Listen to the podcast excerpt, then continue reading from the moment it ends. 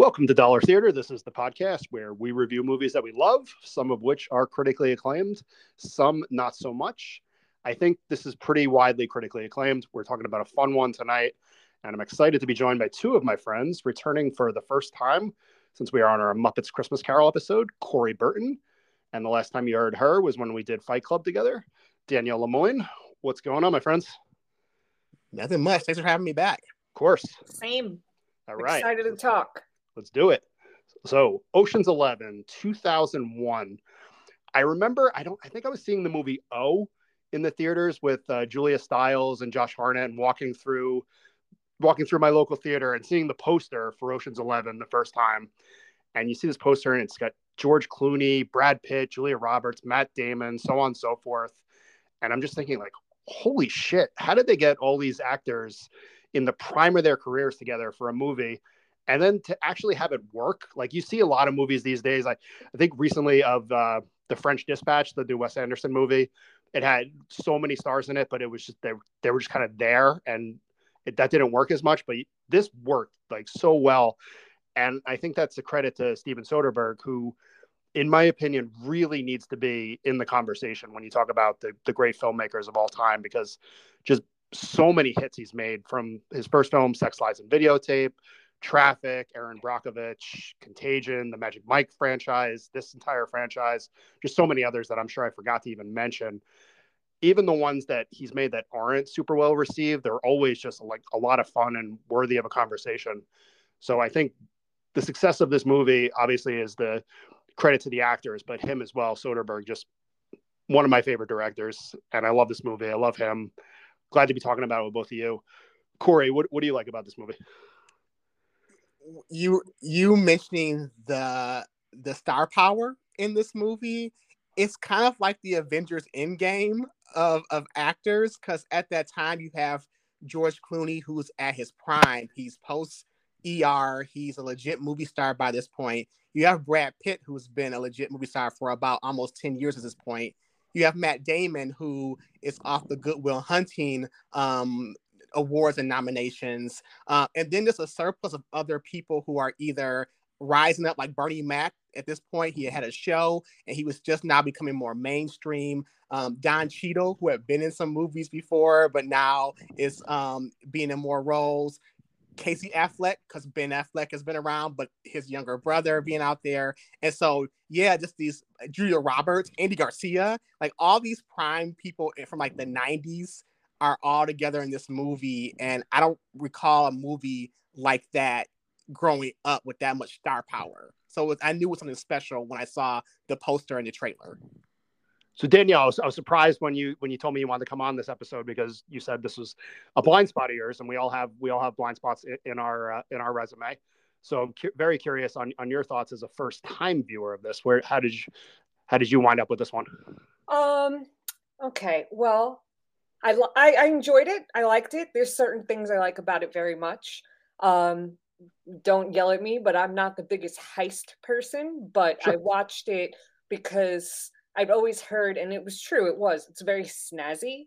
Um, yeah. And I was interested in seeing it for that element. I mean, the I agree with the cast and everything, but not going to echo off the exact same thing. Um, some of the things about this film that I liked a lot was like the editing is excellent um the the editing is like the transitions are very nice. There's like a lot of frame um switches like they flip the frame. Um they have there's an elevator scene where the doors are closing and the frame closes into the center as well which i don't even think i've ever seen that anywhere. Um, so the editing is top notch on this and you know i like to look at films not just from a storyline and acting perspective, but from a technical perspective. So that was something I picked up on uh, right away. And the other thing is that the score is really fitting. Um, the score just works really well. It's very like jazzy and like it just those two things keep the pacing going um, very well, I think. And uh, also, Soderbergh was the the DP on it, which is awesome, you know. So um, that's not something you see very often either, and that gives him a very controlled vision um, because you know he's setting up everything in terms of lighting, all the the camera work. you know it's just very hands on. So it was uh, it was nice to see all of that, and of course, anyone that's listened to me on here before knows I love Brad Pitt. So I'm always happy to see Brad Pitt um, in any role. Uh, so that was nice as well. I enjoyed it. Good movie. All right, so you mentioned Brad Pitt. I mentioned I did this when we did Once Upon a Time in Hollywood on our last episode. We've talked about him a lot on the show. I don't know if it's by on accident or purpose, but he, he's happened to just be a, a very big presence on this show. Not a bad thing. But I'm going to table our like Brad Pitt center conversation. I'll let him flow organically as we talk about scenes and stuff. Same with Matt Damon. We've covered him a, a, a bit. George Clooney isn't a guy we've covered a lot on this show. Uh, Danielle, you were actually on the other episode yep. with Batman and Robin. We get to talk about him in a more positive light this time, so I'm I'm excited for that.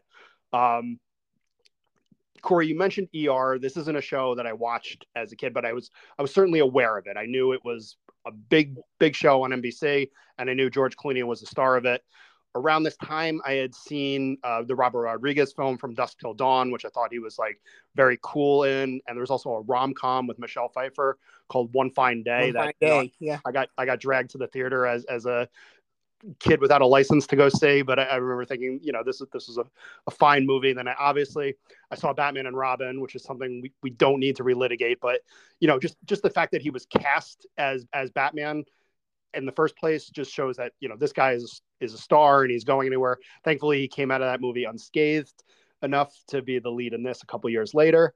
Um, just and in this movie, amongst all these other titans that we've already mentioned, it's very clear that he's the number one guy, and it's not easy to do. You put a lesser actor in this part, and maybe it's not believable. I compare like the the larger than lifeness of Danny Ocean to you know maybe not as big but like tony soprano in terms of he's just he's there and you know he's the number one character on this series or this movie um, post oceans he, he's been in a ton of films which i really loved michael clayton syriana burn after reading up in the air just all of these i probably missed a couple there um, and i think at, at this point in time he's in the same bracket that i put tom hanks in in terms of quote just doing stuff you know, recently he, he's been in a Hulu series called Catch 22, which I don't, I don't know if, I don't know anyone who's talked about this. I know that it existed. I didn't see it. Uh, he was back with Julia Roberts in the rom com Ticket to Paradise this year, which I did not see. Wasn't critically acclaimed, but it made money. So people it was are fun. still. It was a. It remind me of my best friend's wedding, which Sure. starred Julia Roberts. It was a nice, safe, Made romantic movie. 170 million in the box office, so people are still buying tickets to see his movies. Uh, and I think this is gonna. I think he. They always will. I think he's just just has that kind of cachet about him. Corey, any any thoughts on George Clooney, either in this movie or just in general? Yeah, so George's career is is very interesting. So I remember him from The Facts of Life, um, and also he was on Roseanne. And then when he got to ER, it was like this is a movie star. He did a lot more serious movies besides Batman. Um, and looking at his, I'm looking at his IMDb right now and realizing, wow, I've seen more movies than I thought. Like um, Three Kings, which is like a people don't talk about the movie enough. It's a great David O. movie Russell, yeah. um, or the perfect storm. Um, but he did a lot of movies where he was pretty like serious. I would say more adult theme type of movies. And I remember Ocean's Eleven being the first movie where I'm like, this guy's cool. Like he's Yeah. he's in a movie where he's not making fun of himself, but he he's flawed. He's aware of that. He's like, it is what it is. Um, but this was the first time I'm like, okay, George Clooney is a movie star that I want to go see his movies. I can I'm can relate to him in this film more than maybe his previous films. Once again, not counting Batman and Robin. Fair. Uh, Danielle, any Clooney thoughts? I'm a Clooney fan. Um, I like his delivery in his lines and his um, the way he carries himself. He's very confident and uh, very like cool and calculated, and he's just he has a commanding presence. I I like Clooney a lot. Uh, my favorite role of his is Ides of March. Uh, have movie, you yeah. seen that? Mhm. Um, where he plays a presidential candidate and I think it's presidential, like well, whatever. It's Yeah, a yeah. political political candidate, and you see the seedy side of politics, and I just love him in that role. Um, but in general, excluding Batman and Robin, I do think he was miscast in that role. but that movie shouldn't have happened. Um, but as a whole, I think he's a fabulous actor, and I, I too like seeing him in film. Julia Roberts, I believe, and I could be wrong, I believe this is the first time we've covered her here. And at the time of this movie's release, 2001, you can make a case that she was the biggest star out of this whole cast. You you could make that case. I don't know if it would hold water, but I'm sure that's that's opinion shared.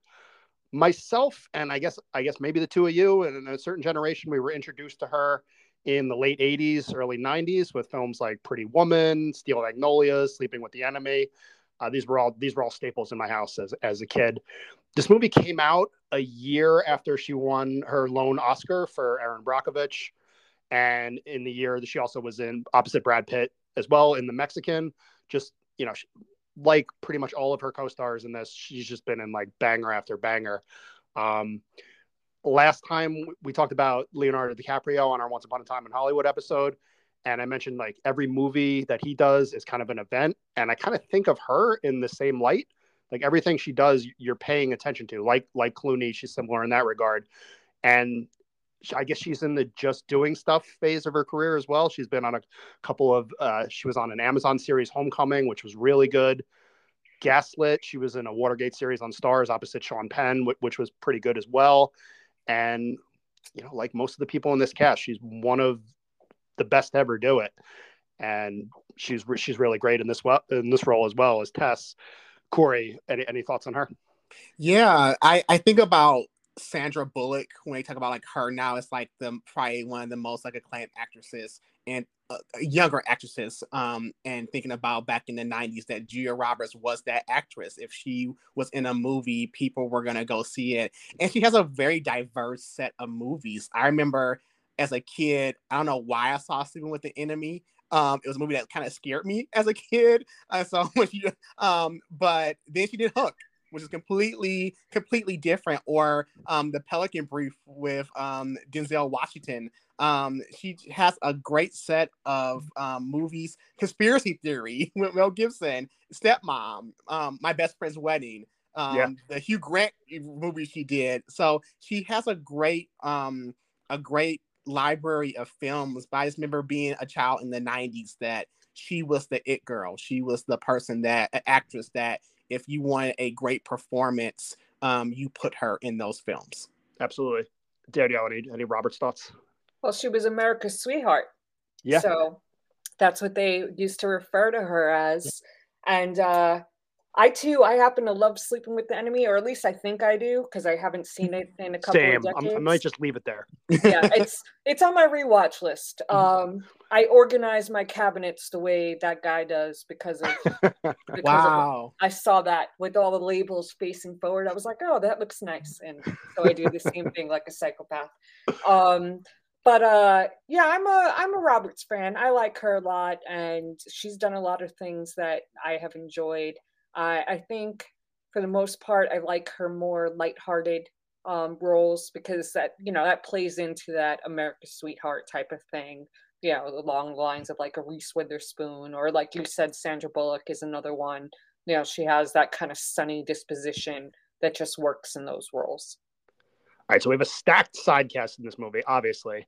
Uh, we get, I guess, start with Andy Garcia as Terry Benedict. I don't know if you consider him the bad guy because he's the one getting robbed, but he's the foil to foil to Danny. So he might be the if Danny is the anti-hero, maybe Benedict's the hero. That that might be a take there.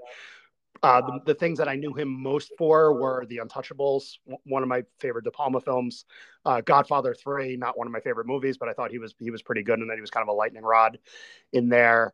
Uh, Don Cheadle as Basher at this time previously worked with Soderbergh in Traffic, was also in Boogie Nights and Swordfish before this. So he was, I don't know if he was as big of a name as he is now, now that he's got he's got some MCU cred, but at the time he was definitely he was definitely on the rise. Bernie Mac is Frank, just so funny in this movie. I'm definitely going to talk about him when we do scenes. I just love him in this. He was one of my favorite stand-up comics. You know, gone way too soon, unfortunately. Um, read that a lot of his dialogue in this was improvised. Just comic legend. L- love him in this movie. Uh, Scott Caan. This this came out, I guess, a couple years after I, out of high school, so I remember him in Varsity Blues as Tweeter, and I was just like, okay, he's opposite all these like big names. Cool, I'm here for it. Didn't even mention the, the absolute legends here Carl Reiner, Elliott Gould. These are guys I just I grew up watching. Casey Affleck, just monster cast top to bottom here. Corey, anybody from the supporting cast stand out for you that I did mention there or forgot to? Yeah, I, I mean, for me, I think Don Cheadle and and Bernie Mac are the two that kind of come to mind. I mean, obviously, when you're looking at this group, a predominantly white group, um, but having um, to have two black actors in there who were who wanted to come up. Like I remember Don Cheadle from Rush Hour.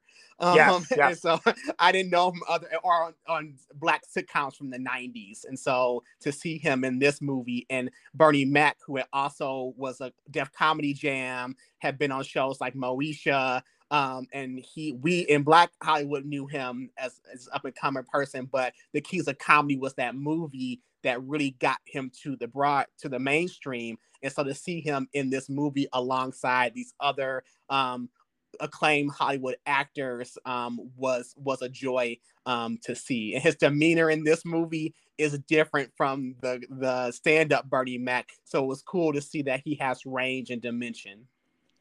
Danielle, how about you? Anybody stand out for you? Uh, I'm gonna go with Andy Garcia and Carl Reiner. Um, okay.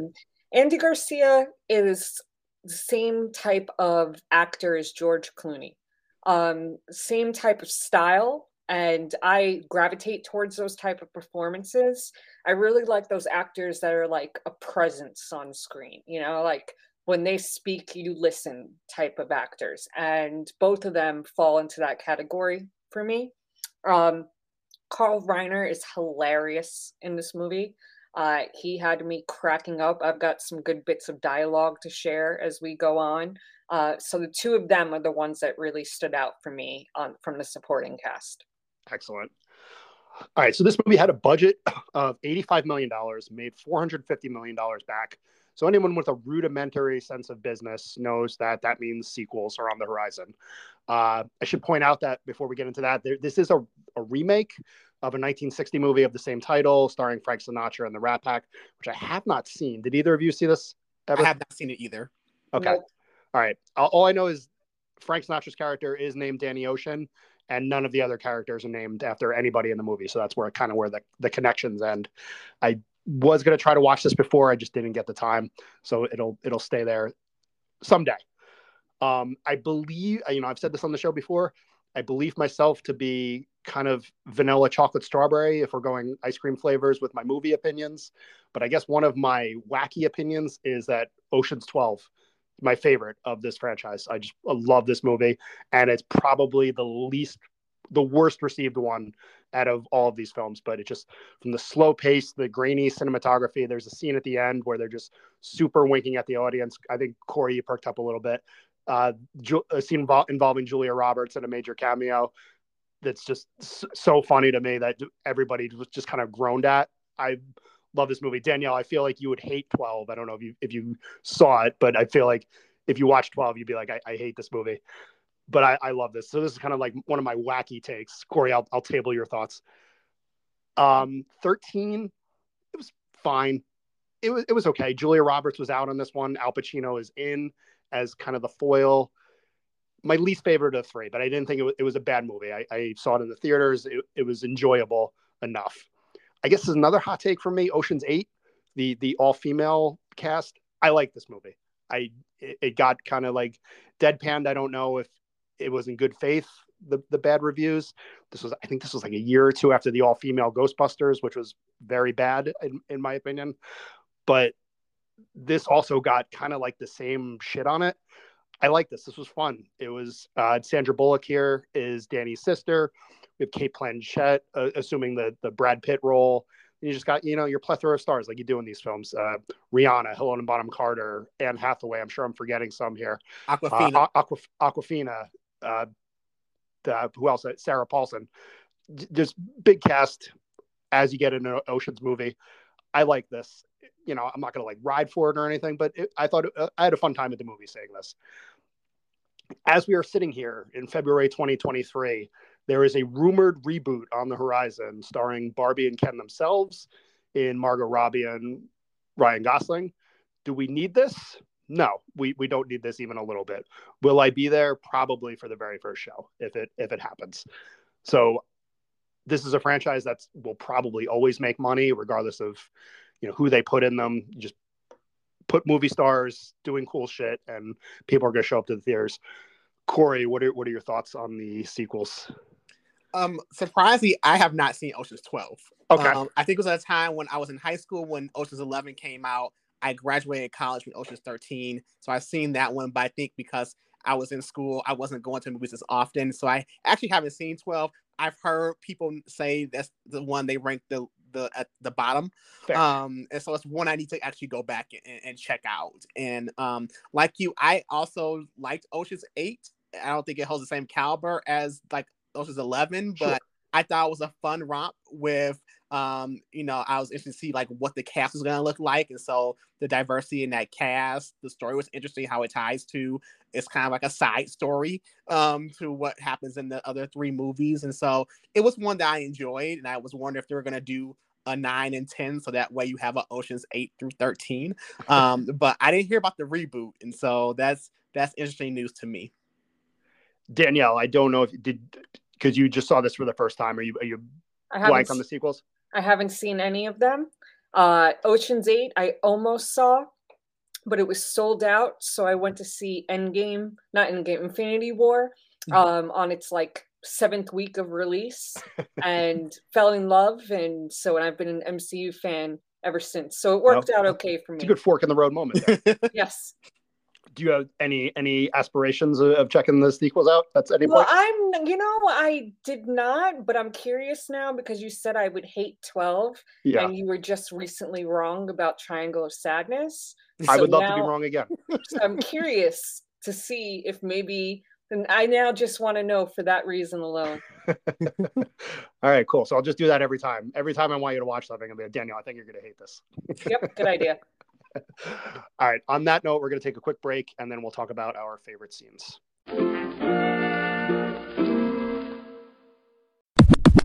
All right, we are back. Favorite scenes. I'm going to carry on the same format that I did for the last episode. I'm just going to list off all the scenes that I noted, and then we could figure out which ones we want to talk about. So here's the scenes that I that I put in my notes here. Rusty in the poker school with all the, the teen stars, the introduction to Basher, the gang all together at Ruben's house to talk about the job. Uh, Frank, Bernie Mac buying the van. Linus impersonating the, the, the commissioner from the Nevada Gaming Commission. Rusty calling Terry Benedict after as the robbery is in prog- progress, and the end scene with them at the fountain. Corey, where would you like to lead off? or if there's something I didn't mention there. No, for me, I'll go later. My favorite scene is the one with um with Bulldog, um, the bruiser. So when they have Danny in that room um with the guy, like the guard there, and you find out that they know each other, yeah. He actually helps him um out uh, with that, and so I, that was something that you don't really see at that time in movies. So they'd be like, "Oh, here's another person that's also involved in this." I thought that was a really, um, a really cool moment like, how's your wife? Pregnant again. yeah, great scene there. I, yeah, he showed up. Uh, he was in 12 as well. Yeah, okay. small part there. So it, it was good. Good to see him. Uh, Danielle, what's what's a scene you like? Um, well, I, I have a lot. I have others that you didn't mention. Sure. Um, but I can go with one you did, and then you can do whatever you like. Always circle back but the the phone conversation between Brad Pitt and Andy Garcia. Yep. Congratulations, you're a dead man. uh, I I love that whole scene. I mean, you've got two actors of great caliber just bouncing off of each other. You know, so I thought that was I enjoyed that scene a lot. And Tess just Julia Roberts just walking up to him as he's on the phone, just like the look she gives him. And he like pauses the... and then he goes right back into it yeah, she knew it. And, you know, who the hell is this? The man who's robbing you. Just like, oh, okay. Yeah. And like you said, this is, this is Brad Pitt versus Andy Garcia, just two Titans and they're, they're, they're going at it. Just beautiful scene. Love it. All right. So the, the rusty poker school, this is towards the beginning of the movie. This is when Danny gets, gets out of jail. And this is, these actors are playing themselves and they, they're, they're just teams. This was, you know, this was 2001. So this was right off of Dawson's Creek, that 70s show. Uh, you have Joshua Jackson there, Topher Grace, Holly Marie Combs. I didn't watch Charmed, but I knew what it was. Shane West was, you know, having a moment there for a minute, and it was just these guys and Brad Pitt's telling them how to play cards. Uh, Josh keeps dealing the wrong way. Um, was he, oh, I think Topher Grace throws down his cards. He's like all reds, and it just that, yeah, he thinks it's a flush, but it's hearts and diamonds. That's not. I, uh, Rusty says to Shane West, he's like, Shane, you have three pairs. You, you can't have three pairs in a five card game. it's just these guys don't know what they're doing, and then you know Danny shows up later on, and him and Rusty kind of con these guys and steal like I think probably about 20 grand off, off these teen movie stars. Mm-hmm. Uh, Corey, Corey, what'd you think about that scene early in the movie? I completely forgot about this scene. I'm like, well, look at all these WB actors here. yeah. um, and what's funny is like all these are actors who like are playing like the characters they play on TV are like the opposite. So you have like Holly Marie Combs from Charmed, or even Barry Watson, who's Matt Camden from Seven Heaven. So you have these and Topher Grace from that 70s show. So you have these people who are like good natured, they follow the rules, but then it's like, oh yeah, these are also adults who like they're playing a role, but these are adults who will probably go out and be the opposite of what they play. So I was I was surprised that I forgot that scene um, because at that time this was their heyday. This is when they were like running the WB and Fox. Yep. Yep. Danielle, what would you think of that scene? Same thing. I like the the WB representation. I got a kick out of that. Um, it was like a taking it back to the 90s and being like, oh, it's you, it's you, it's you. And Shane West with his hot minute and a walk to remember, you know? So, mm. uh, so it was, uh, it was nice to see them all and also to see how stupid they all, you know, the characters, the, they play themselves, but obviously they're playing parodies of themselves. Yeah. I don't think they're that dense in real life, I should hope.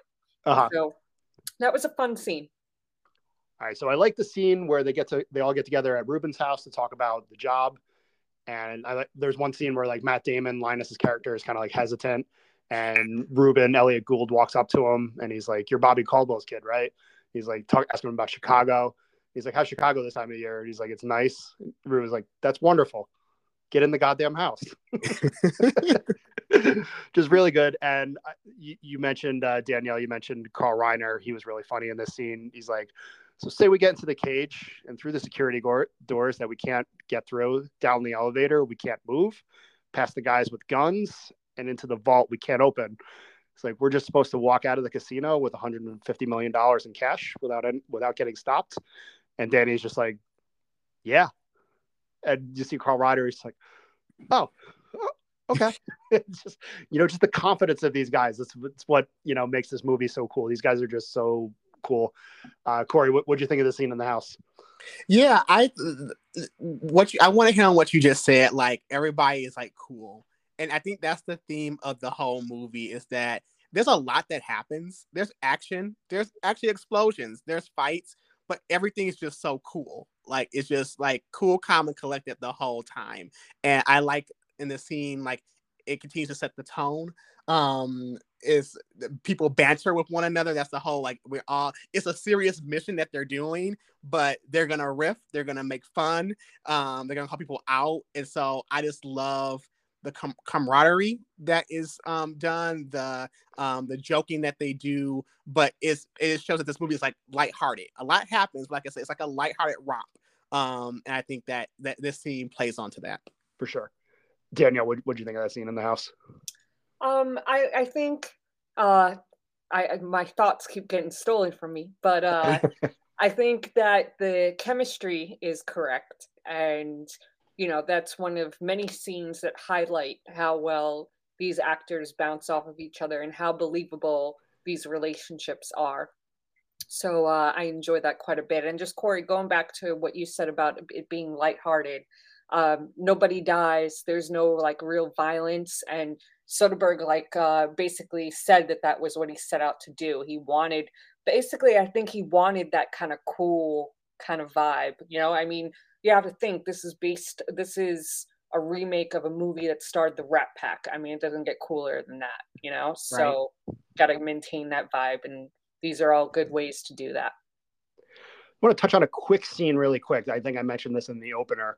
It's, it's brief, but Frank buying the van is a really funny scene. Bernie Mac kind of shines here, and the, the guy's name is, is Mr. Denim, and and Bernie Mac's just like denim, denim like a jean, and he starts talking about like hand moisturizers and his social agenda, and it, he's got his hand the whole time. And a funny note about this scene: the actor who's playing this this car salesman, his name is Joe La Due, not like a huge IMDb, but he was in Casino mm. as the guy who gets the hammer to the hand, where De Niro goes, "You can have the hammer and the money, or you can walk out of here. You can't have both." And I don't know. My interpretation of this was like the way that Bernie Mac was like crushing this guy's hand. I don't know if this was Soderbergh winking at Scorsese because his other like major role was a guy getting his hand crushed. And I don't, that's, I didn't read into that might be like an obvious thing, but I, I read that a little bit when I found out who this guy was. Um, let me see here. Uh, Corey, what's another scene you like? I, um, I enjoy when they bring Yen into the when he's in the box and they bring him into um a magazine? Yes that's that whole that whole scene is funny because he's also like he doesn't really talk much in the movie. Um no. and so when they they pull him in he sits with the middle finger um at them. Um but this movie didn't have like a lot of stunts really in the movie. And so when we got to that point i'm like yeah, here's here's here's where the magic happens. This is during that time of Jet Li and Jackie Chan movies, and so it was cool that that was like while he wasn't really fighting anybody, it was just cool to see like it, especially because it's Vegas and there's a lot of shows in Vegas and like Circus Soleil and things like that. It was cool to see that, but be done with a heist. Yeah, yeah, he was he was cool. He was great. I love how the the flip. You know, when they did it in the mock vault, he, he nailed it and then for suspense and the actual heist, he, he almost fucked it up. He's just overshot it a little bit. Yeah, very uh, nerve wracking moment there. Danielle, what's another scene you you like? Uh, so in general, I just like there's a lot of montages in in the film, and I'm a big fan of those. Um, the way they're they're done, but early on, when uh, Reuben is going over the different heists that have been attempted, and you get one that's like presumably from the 30s and you get one from the 70s and one from the 80s and uh, in the 80s one they've got a nod to top gun with uh, take take my, uh, take my breath away playing as the guy gets out of the casino and then pretty much drops all the cash you know? And it's just it's just so upbeat and fun and you know i'm a i'm very critical of pacing. I hate when movies are slow and you know i'm falling asleep and it's just dialogue heavy no action. And so those montages really help break the film up to kind of like keep your interest. For and sure. there's several of them but that's that's the first one. I loved it. I got i, I love that they do did different decades and they matched the style to it you know like mm. in the 70s who's talking about uh how the guy messed up there and he was like hippie, you know? And so it was just it was just really funny. I enjoyed it. Another scene I enjoy, uh, Linus, Matt Damon in, impersonating the guy from the Nevada Gaming Commission, uh, Sheldon Willis. And we, we see like Brad Pitt giving him the pep talk. You know, he's like, be funny, but don't make him laugh. He's like, basically be as unmemorable as possible. And, you know, we see this when he, when he introduces himself and super prepared because he's, was he, it's to get Bernie Mac in there to tell him that he's impersonating a guy so they could distract Benedict from mm-hmm. looking at them robbing, starting getting the wheels in motion. And he's talking about uh, Bernie Mac's character, and he's, he goes, apparently he's got a record longer than the, well, it's it's long. It just you know, just just funny enough. And he, he mentions uh, Andy Garcia mentions an employee used to work with so and so, the guy's name, and how's he? And Matt Damon's like, well, not since he died. So it's like, you know, they did like this crew, as cool as they are, they they do their homework. So that was that was a question that could have easily, you know, derailed the whole thing, but he he had the answer already. And uh, Bernie Mac just super funny again in this scene. He's like, he, he calls him a, he calls him a cracker. He's like, you want me to get on the table and dance? Want me to shine your shoes? He's like, you won't let me deal the cards. You might as well call it White Jack. he's so good at this scene, like him and Matt Damon going tete a tete there.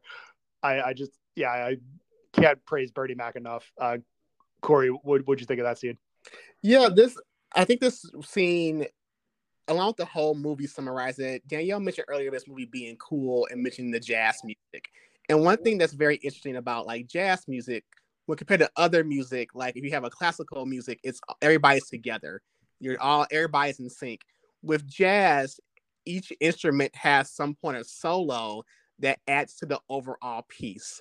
And some and so I like the fact that every actor was building upon each other as if it was an instrument in a in a in a jazz performance that they did their part And then it would go back to the main you know the main song and then somebody else would come in so even with that in that scene with with Matt Damon and he has his part and then Bernie Mac has his part and it goes back and I just thought that scene the song the whole movie like everyone has an important role at a specific time to play when we think we look at the song as the whole thing it's it's all essential. And I thought that that's a scene that kind of um, makes me think about that.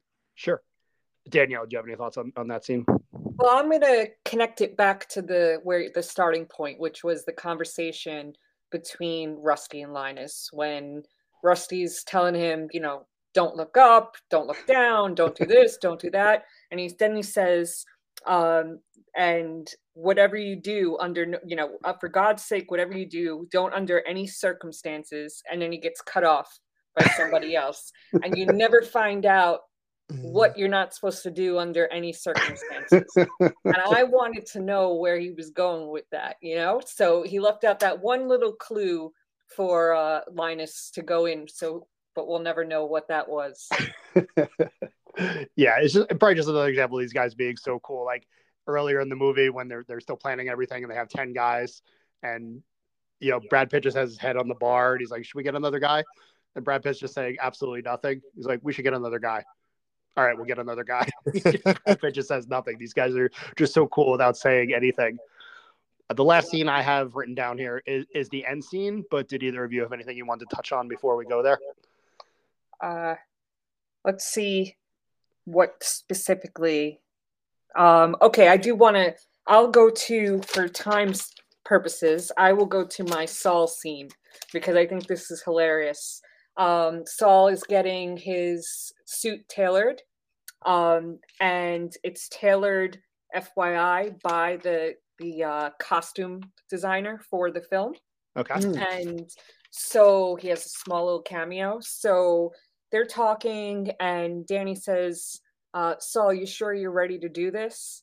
And Saul says, if you ever ask me that question again, Daniel, you will not wake up the following morning. I, I, was in stitches. I was cracking up. And the way, and he delivers it so deadpan and that it's just, it's like a dry sense of humor that I, really appeals to me. And I really enjoy that. And then, you know, uh, D- uh, Danny turns around and he's like, he's ready. You know, he's like, not going to mess with, with Saul. No, no, really cool scene there. Okay. Uh, so the end scene, the, the the robbery is completed. We get you know this beautiful shot of everybody at the fountain. They, they go their several separate ways. Uh, Benedict does call the cops on Danny, who is committing a parole violation, and you know Tess runs up to him. She's like, "Wait, that's my husband." It's the first time she's like acknowledged him as that, and you know we know they're going to get back together. A really sweet scene with them, and then they just they they give you the the screen three to six months later and we get the banter between Pitt and Clooney, and Clooney comes out in like a tuxedo. He's like, "I hope you were the groom," and Clooney just fires right back. He's like, "Ted Nugent called. He wants his shirt back," and he's talking about thirteen million dollars. You you pick me up in this piece of shit, and Pitt's like, "I blew it all on the suit." And just you know, a lot of this seems like seems improvised. Julie Roberts is like, "We need to find Rusty a girl." he's like, "I hear there's a women's prison down the road." Just just one on one. They're just they're they're playing uh volleyball with each other, and I, I love the end of this movie. And we do get the uh, Terry Benedict's men following them, which is kind of like a precursor to Ocean's Twelve. I just love the ending of this movie. Corey, what were your thoughts on the ending?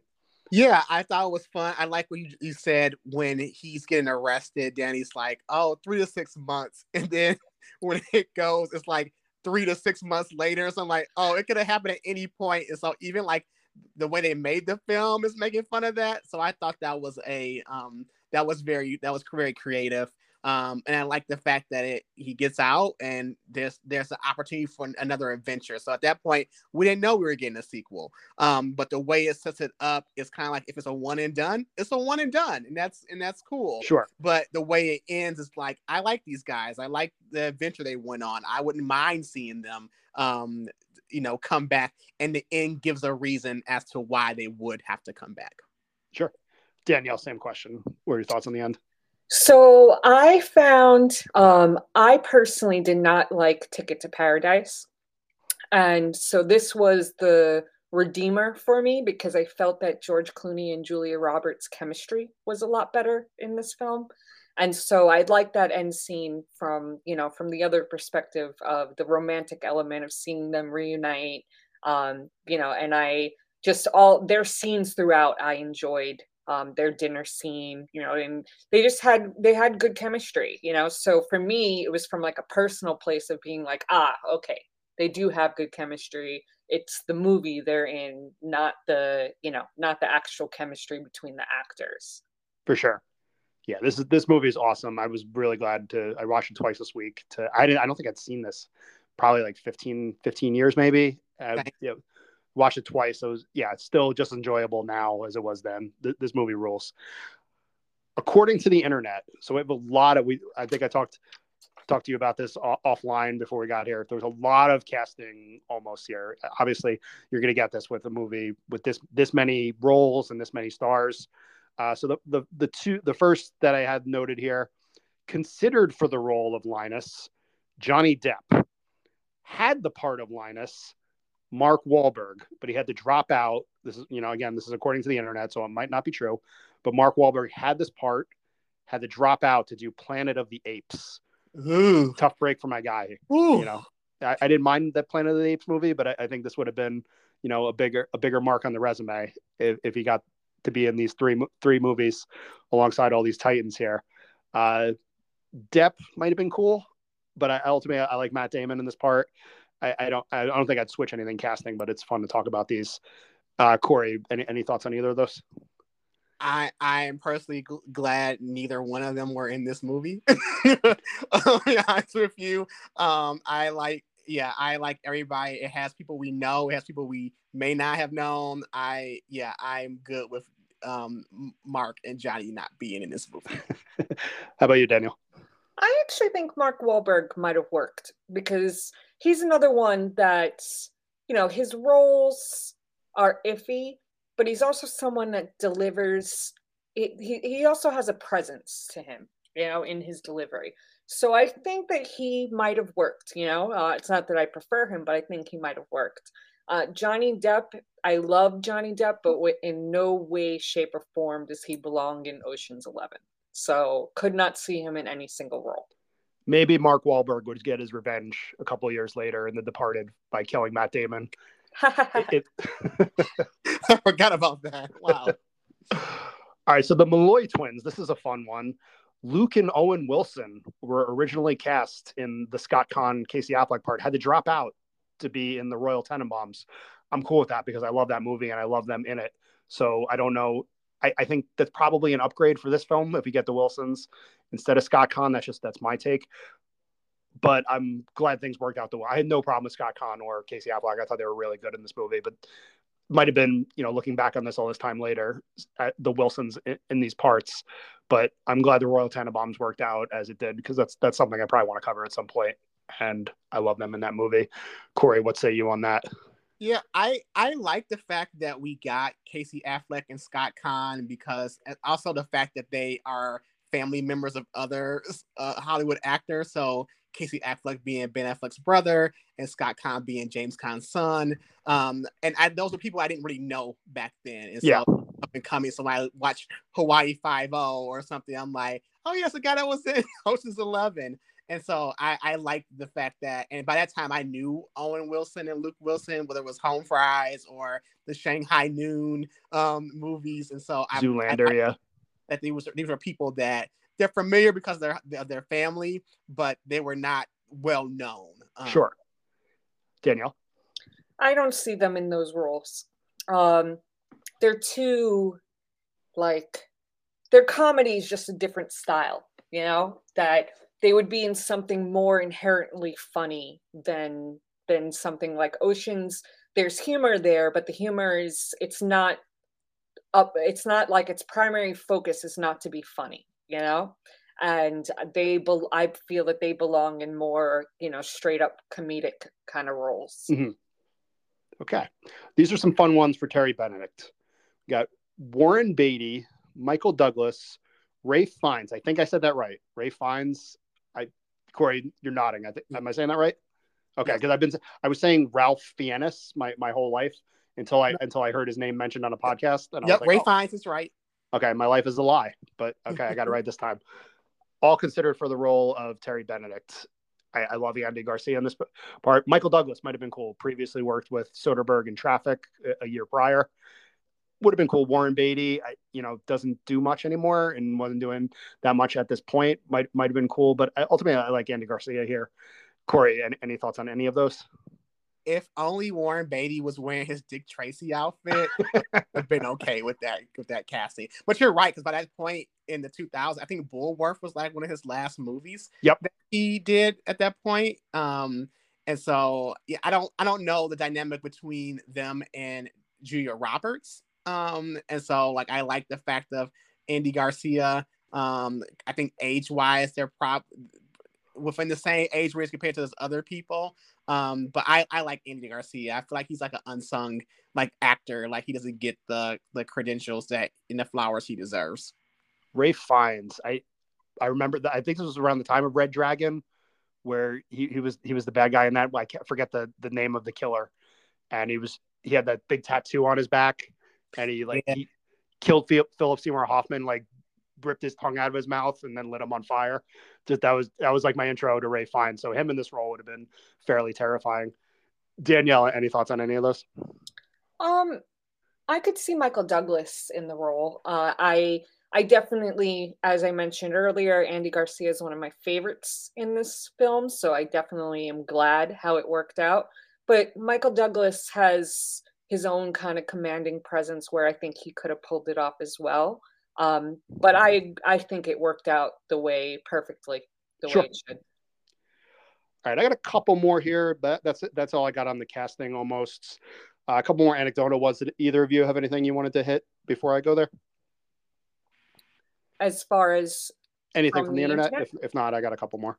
Okay. Well, one thing I want to, you both might be aware of this or might have forgotten it or whatever, but just for the listeners, I found this was so interesting that Soderbergh was up against himself for Best Director for an Oscar for Okay. Traffic and Erin Brockovich. Yeah, So he lost to himself, but also won against himself. And I think that I read that and I was like, wow, that's pretty cool, you know, Yeah. I was looking at all his his history and his filmography. Mm. And you know, you don't see that often where a director is nominated for two films in the same category. Did either of you look? I usually I post these every year. Steven Soderbergh like documents his watch lists.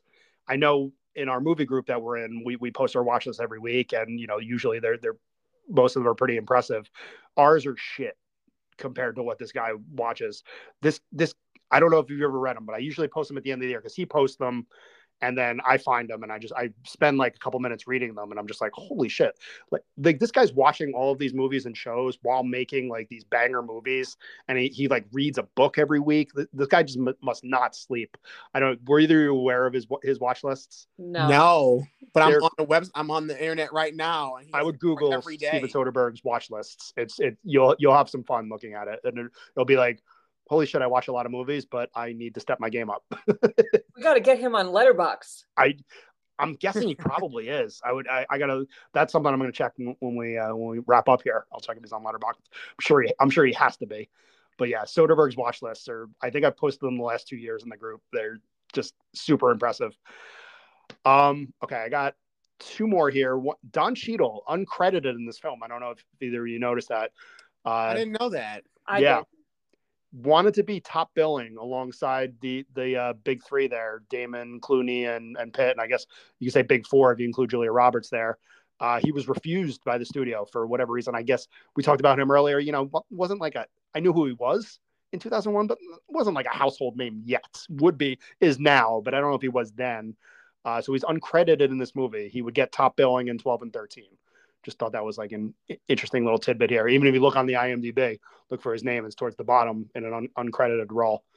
So that was cool. And then uh, Soderbergh originally wanted this film to be black and white, and the studio agreed, but they said they need major budget cuts in return. And Soderbergh decided that wasn't worth it and went color. Might have been cool. I don't know if it was necessary. I still would have enjoyed the film just as much, but I, I don't think added any value or subtracted any. Glad it was yeah. color. It's, yeah, it's fine. All right. Before we do, did either of you have anything else you wanted to hit before I we go into trivia? Um, just uh, one last thing that uh, they were playing blackjack uh, while they were there because they were staying at the Bellagio, and so the cast was playing blackjack, and George Clooney lost 25 hands of blackjack in a row. Oof, tough break for my guy. I wonder what table he was playing. How much yeah. was that minimum bet? Yeah, because he yeah. uh he got taken to the bank in one evening. yeah, tough tough run. Uh, black that'll get you quick, blackjack. Okay. The only thing I had was that this is not a fact. It's oh, just. Oh, go ahead. Sorry, Corey. As I was watching the movie, I was thinking this movie reminds me of another movie that came out right after, just in the nature of getting people together to do this big like thing. And I realized it was Big Fat Liar. With uh, Frankie Muniz? With Frankie Muniz, Paul Giamatti, and Amanda Bynes. Kids movie. Um, I remember it's it. not a heist, but it's about like these group of people who have been wronged, who come together to get to get revenge. Um, and just think about like I wonder because that came out in 2002 of like was that was Ocean's Eleven uh, inspiration in the production of that movie? I, you know, I did see that movie. I don't remember much about it, but I, I do remember Malcolm in the Middle and uh, Amanda Bynes. That was, yeah, I do remember that film. I remember the poster, and it, it's like Frankie Muniz and Amanda Bynes with Paul Giamatti like tied up in a, a seat. Yep. Yeah, cool movie poster. All right, Danielle, you said you had a trivia question. Would Would you like to go first, or would you like me to? Sure, I'll go first. Go for it. Okay, which of the following five cast members was not on an episode of Friends? Okay. Okay. So we've got George Clooney, Brad Pitt, Matt Damon, Julia Roberts, and Elliott Gould. So one of them was not on Friends, and the rest of them all were. All right, who first? Uh, you can go, Dave. Okay, I know Elliott Gould played uh, Monica's father, Monica and Ross's dad, so that's out. Um, Brad Pitt was dating Jennifer Aniston at the time, and I know he was at least one episode. I think, if I'm not mistaken, George Clooney showed up as his character from ER. I might be wrong about that, but I think he was in an episode. So the other options were Julia Roberts and who? Matt Damon. Shit, it's one of them. Um, I want to flip a coin, and I'm gonna. I don't remember hearing about Matt Damon in an episode of Friends, so I'm gonna go. That's gonna be my guess. I, I'm pretty sure it's one of the two. Okay, Corey. I'm gonna go with Julia Roberts. I feel like Matt Damon make he could have been on an earlier season of Friends before he got big, whereas Julia Roberts was always big during that show. And I know like Christina Applegate was on there, but I don't recall Julia Roberts being on Friends, but I could be wrong. Okay. Okay. Well, you Dave, you were correct that it was one of the two. And the answer is Matt Damon. Oh, okay. All right. I know there were a lot of big names that showed up and I, I knew I knew it definitely wasn't Elliott Gould because he had a recurring he had a recurring yes. role on that show. And I knew Brad Pitt was on there because he played a character that hated Rachel. Yep. Yeah, I wouldn't have known if you asked me because I've never paid any attention to Friends other than Jennifer Aniston's ha- haircut. So, who was who was Julia Roberts? Out of curiosity, or did I have no idea? Okay, I'll, I'll, I'll, this, I'll pull this up later. Okay, so I'm going to give you a list of actors here.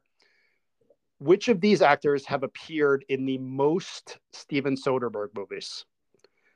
Is it Julia Roberts, George Clooney, Matt Damon, Channing Tatum, or Don Cheadle? Corey, what do you think? Ooh, that's a Well, let's see. Um, but Channing Tatum has at least been in three because this the Magic Mike movies. Um, but Matt Damon's also been in movies too. Gosh, I, he gets a lot of people to work with him again. Yeah, and Don Cheadle was just in a movie with him a couple years ago. Uh, that what were the options, the choices again? Julia Roberts, George Clooney, Matt Damon, Channing Tatum, Don Cheadle. Gosh.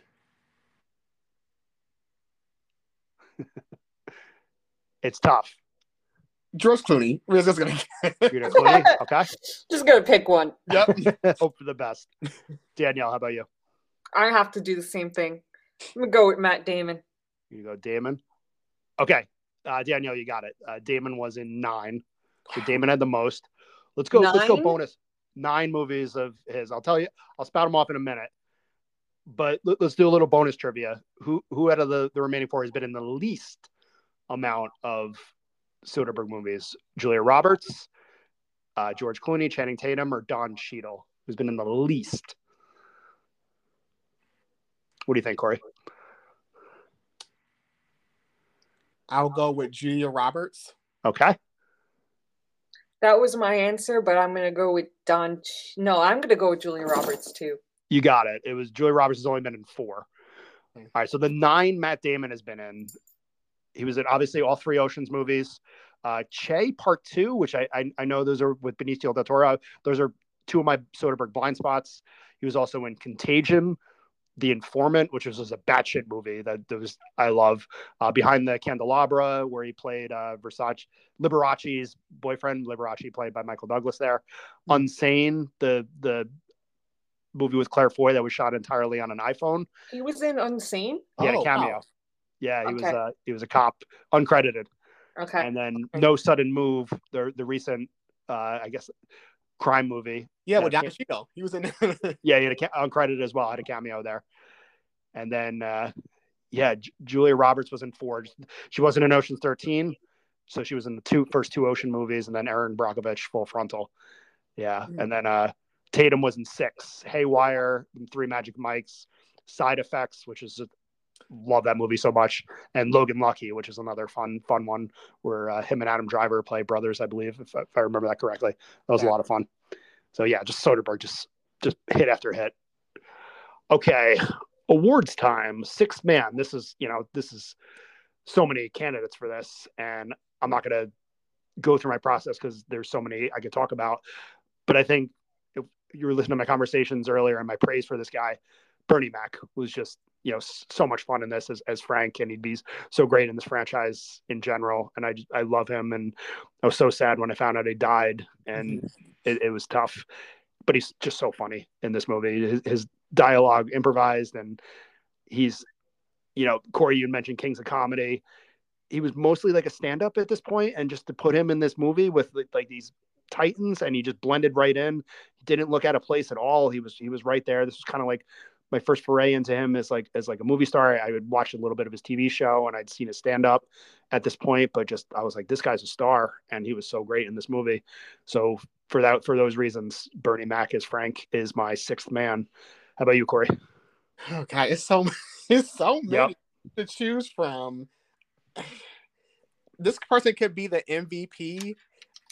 I'm gonna go with Brad Pitt as your sixth. Okay. I yes, I I think part of it too is that at the time this movie came out, Brad Pitt was known as like he was he did a lot of serious movies. He didn't really do comedies. He didn't really do um and so this movie where he kind of let his guard down, he was like snarky and he was like he had jokes and he also plays a threat throughout the whole move like movie with all the characters he interacts with and i just remember being surprised by that when i saw it as a as a teenager. So i mean i know he could probably be the mvp but i will i will go if you take bernie mac i will go with brad pitt. Okay. I i like it. How about you Danielle? Carl reiner. Um okay. he's got he's got the best lines and he just delivers them the best way i mean saul is dating a woman that works at the unmentionables counter at Macy's. I mean, just scene after scene, he just had me cracking up. So that's my guy. Oh, okay. I know. I like it. I like. I like that'll be a good That's poll. number two was Carl. All right, MVP for me. I, I guess. I guess I kind of showed my hand in the beginning when I when I talked about Clooney. This was, you know, amongst all of these like just a Mount Rushmore, you you could say, of like movie stars there in Pitt and Ju- Julia Roberts, Matt Damon. He's he's a couple feet above everybody in the, in this movie. He's the larger than life presence. You know, he's the leader throughout this whole franchise, and that's not easy to do. And he does it kind of like flawlessly. So my MVP and not much to think about for me. I don't I don't maybe you two feel a little differently, but I went I went Clooney as Danny Ocean for my MVP. What about you, Coree? Same. Okay. Clooney is it for me. Um, yeah, this is one of my favorite roles that he's done in his career. Um, and he and he's the glue that holds everything together. Um, but but yeah, he's also my MVP. All right, cool. And Danielle? Well, believe it or not, I am also going with Clooney. So I I don't know how I like this, all of us agreeing. I I am uh as as much as I'm a Brad Pitt loyalist, um, this is Clooney's role through and through, and he just he's he commands the role and is just so believable. He's he's great in it, so I have to give it to him. I can't. Yeah, it, it yeah, he's just so good, and I, de- I definitely recommend the uh, the others in this franchise because he's just as good in those as well. Coree, what is something good you watched this week? Yeah, so I started watching the show Shrinking on Okay. Apple TV Plus. So it's made by the folks who do Ted Lasso, um, and it's Jason Segel and Harrison Ford and Jessica Williams. Um, really good show. It's same as Ted Lasso's, very um, funny, emotional, all the above with that. So I really, um, it's about four or five episodes in.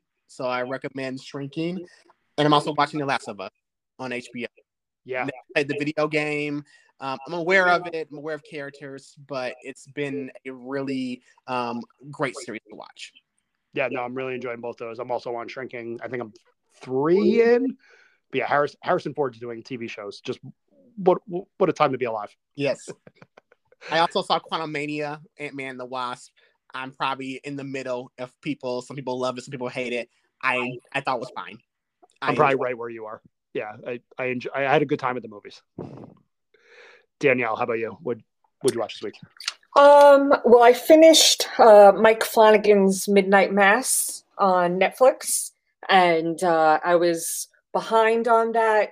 I was a little uh, hesitant to watch it because I thought it was going to be too scary for me, uh, but it had just enough scare to it, and the uh, acting was phenomenal. I became familiar with a guy by the name I don't know if I'm going to say it right, but ha- Hamish Linklater, Linklater Yeah, um, who is exceptional in this role. And uh, moving on in the Flanagan universe, I'm supposed to be doing a binge of The Haunting of Hill House, which I'm scared to death. I'm gonna also watch Bly Manor. I'm a big Flanagan fan since um, uh, Doctor Sleep, since seeing the director's cut of that. So Great uh, very talented guy, a lot of emotion mixed in with the horror and great stuff. Uh, I also rewatched the movie The Cell. Um, that was with uh, Jennifer Lopez and Vincent D'Onofrio, and it held up just as much as I, I loved it just as much as I did long ago. I gave it a 4.5 out of 5 on Letterboxd. Uh, the visuals are insane. Uh, that's the first thing that stands out. Just everything from uh, the photography to the costumes, just amazing. And D'Onofrio kills it as a serial killer. Um, I don't. I know you haven't seen it, Dave, right? I'm a Vince D'Onofrio fan, but I, I have not seen. Uh, that might sell me a little bit. I didn't know he was in it. What about you, Coree? You ever see it? N- It's a blind spot for me. Okay. Well, in the movie, he he um the way he kills his victims is he puts them in a tank and slowly fills the tank up with water. Ooh. So he drowns them, right? So you've got that element of the serial killer, Silence of the Lambs type of intensity going on. So that's like the you know the real world stuff, and then the technology is is that Jennifer Lopez can get into the mind of somebody and see what they're seeing and kind of converse with them and try to whatever. And so she goes into his mind and his mind is twisted. Um, she says that he's he's basically the king of a very twisted kingdom. Um, and that's what it is. And it's if you like darker imagery, um, it's definitely it's something I highly recommend. Great sure. I, I remember seeing the movie poster when I I guess 2000. This is from. Uh, very possibly. In just late 90s, early 2000s. I think 2000. You got okay. the. Yeah, I remember seeing the trailer, and I, you know, I, in, when I was like 18, 19, I wasn't seeing every single movie like uh, like I try to do now, not successfully. But yeah, that was one that just slipped by me, and you know, I do like Vincent D'Onofrio, obviously Kingpin, and you know, whenever I watch Law and Order that he was in, he, he's he's a really good actor. He's I, so he's chilling in this role. He yeah. really he kills it. All right, literally and figuratively. sounds yes. like. All right, so I'll go. Uh, I'll go TV movie. Um, I jumped on the show on Showtime. Your Honor. I don't know if either you. Bryan Cranston. Yeah, right? this is yeah. Bryan Cranston it was a I believe this was originally supposed to be a limited series. Uh, then Showtime just show, does their Showtime thing and something successful. Let's let's let's keep it going instead of just leaving it be. In this case, I hated the ending of season one. I, I you know, I wouldn't shut up about it for a little bit, and then I just I let it go. Um, I did not like the ending, so I almost didn't watch season two. I'm about three or four into this. This is really good so far. I'm I'm glad that I got back on this, and it's a lot of. Uh, a lot of familiar people. If you're if you're somebody who watches a lot of TV, like probably the three of us are, uh, Bryan Cranston, obviously, Breaking Bad, um, whom Isiah Whitlock from The Wire is, is plays his best friend in this. Uh, Hope Davis is in here. She's recently on Succession too. Michael Stuhlbarg, just uh, Boardwalk Empire fame. Uh, Mark Margolis, who plays Hector in Breaking Bad, the guy with the bell, is in this. We got a little Breaking Bad reunion there with with him and Cranston. Uh, Margot Martindale is in this. It's just stacked cast. It, it's a really good show. I it was you know the premise is Cranston plays a judge whose son accidentally hit, hit and kills a kid in a car accident and the the kid turns out to be his father was the most powerful gangster in this area played by Michael Stuhlbarg and a series of events occur as Cranston tries to cover up the crime and you know shit goes south as you would expect to in a show like this and I hated the ending. I, I, mentioned that, but I'm glad that I got back on it because it, it redeemed it. It's redeemed itself so far, and I'm hoping it doesn't disappoint me again because I this is a good this is a good show. It's really tough for to not be a good show with all the people involved in it. So I'm enjoying this. Danielle, did you watch? You said you knew of it. Did you watch season one? No. Okay. All right. This was this was good. I, I I'd give a soft recommendation. You know, if you're like I need a show to watch right now, it wouldn't be on my top five things I'd recommend to you, but it's it's good. I'm enjoying it. And then movies, I watched this like I guess unknown indie-ish film called Ruby Sparks the other day. This is starring Paul Dano and uh, Zoe Kazan, who are obviously married in real life. And this is about Paul Dano plays this uh, this very successful novelist who's having trouble in love with love, and he's writing a story about the love of his life. And lo and behold, she comes to life in the form of Zoe Kazan and it's just a really like a really sweet movie and touches on kind of like a lot of important themes there. Good supporting cast. Uh, Annette Bening is in here. Antonio Banderas, Chris Messina, Elliott Gould from uh, the movie we're covering tonight. He, he's in this as well. As he plays Dano's therapist, and the the one on ones that they have are, are, pretty good scenes in this movie. Either you heard of this because I hadn't I hadn't heard of this movie until Sunday. That's I've when I watched heard it. of the the title, and I kept getting it mixed up with Ruby Bridges, which is about a young black girl integrating into the schools. And okay, like, this is not this is not it. But I saw the I saw the poster like last in the last week or so. But all I know is the title. Might have been because I posted it, but that was I saw it on Twitter. I saw it on Twitter, and I was like, "What is this?" I, that was okay, sure. And I'm just kind of just like, all right, this is an hour and 40 minutes. I was like, yeah, I'll, I'll check this out. And it was on Hulu, so I didn't have to pay a VOD. It was, it was good. I recommend it's, you know, I recommend it, but that was, that was the movie I watched this week. And then, uh, well, I'm going this week. I'm, movies are back. You know, I'm going to see a double, go to see a double feature next week and I don't have to travel. Oh, so I'm so excited to see, uh, what's the the new guy Ritchie Operation um Fortune, yes the movie So- we've been waiting for for like two years. yeah so that, that so that's playing in theaters. I'm going to see that and Creed the same that Creed three uh next next week and tomorrow I'm going to see Cocaine Bear. Yeah. So like my A list is my A list is getting put to use. Scream Six is out in a couple weeks. Yeah. So and these are all like like I I you know I, I semi complain to Danielle a lot that I, I have to travel to go see a lot of these movies. I don't mind going to New York, but it does get a little expensive. Sure. But yeah, these are all these are all playing locally, so I'm Yeah. really ex- excited to not have to take long trips. Yeah, I'm I jumped back in the movie pass, so I'm back in the movie pass game. So this is a great time. Has Movie Pass? I haven't used it yet. This Okay. cocaine bear will be the You'll be my- your debut? First, yeah, we'll we'll see. We'll see tomorrow. If it doesn't work for Cocaine Bear, you can you can use it to like cut up cocaine for. use that card for something. Danielle, I'm sorry I cut you off. I don't know. Um, I was just saying that uh Saturday I'm going to see Emily. Oh, I'm jealous. I was pretty impressed that that's that my local theater picked that up. I was ready to, you know, my thinking of, um, and for anyone that doesn't know, it's about Emily Bronte, who wrote Wuthering Heights. And the sole reason I want to see it is because Wuthering Heights is my favorite book of all time. And so, you know, I'm curious about her life. And so uh, I was all ready to be mapping out where I was going to have to go. I've yet to go to, I'm in Virginia and I've yet to uh, venture to DC to have to go see a film, but I was, I was ready. You know, I was like, all right, I'll have to do it to, to go see this. And then I saw it was 15 minutes from my house. Nice. all right. So that's one for me that's still just in Emily's just in New York. So I'm like, all right, you know, m- maybe I'll, I'll I'll wait a little bit, see if it's if it comes locally, but Hmm. I don't know what TBD.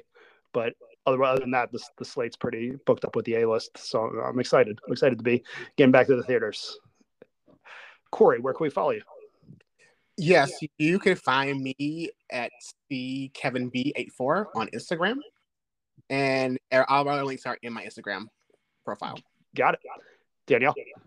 You can find me on Letterboxd um, at uh, Danielle four one five one five, and I post a good five to eight reviews a week. I would say so, and I'm always interested in what people have to say. So come on down, share your thoughts, and happy to interact. I'll I'll I'll vouch for you. Good follow there. And I'm on Letterboxd as well, as well as on Instagram and Twitter under the same handle at ddem2000. We have an Instagram and a Twitter for this show. It's at Was It That Bad Pod. If you want to talk to myself, Coree, or Danielle about this movie or any other the movies or shows we did or didn't mention tonight, you can join the Movie and Television Talk Facebook group by simply typing that into a group search where the red cover photo would love to talk to you. And next week we are going to be covering. We got a couple of good ones coming up. Ghost is next week, and then two weeks we. This was a reschedule. One things happen sometimes, and you have to move things around. But uh, American Psycho, we're finally gonna get to. So we got a couple good ones coming up. Either of you have any thoughts on either of those films? I was going to rewatch American Psycho. It's been on my rewatch list for the longest time. And then one of the my friends who's in our group uh, informed me that there's a dog murder, and so now I'm There is a dog I'm- murder, and I did watch it recently, and I forgot. It's a quick one. It's about it's about the equivalent of the John Wick dog murder. That's how fast it is. I'm about to rewatch that, and that made me cry the first time, but I have to rewatch all the John Wicks to prepare, so Sure. I'm gonna have to deal with it. But yeah, just uh, for everyone that knows me, be very careful. It's tough. I you know I don't. It's Yeah. it's a Like- It's not a. It's not a. I'm not going to watch this, but it, it's tough. I don't like this. I don't like to see that either. But it was the dog death in American Psycho is about as quick as the John Wick dog death. It's very very brief.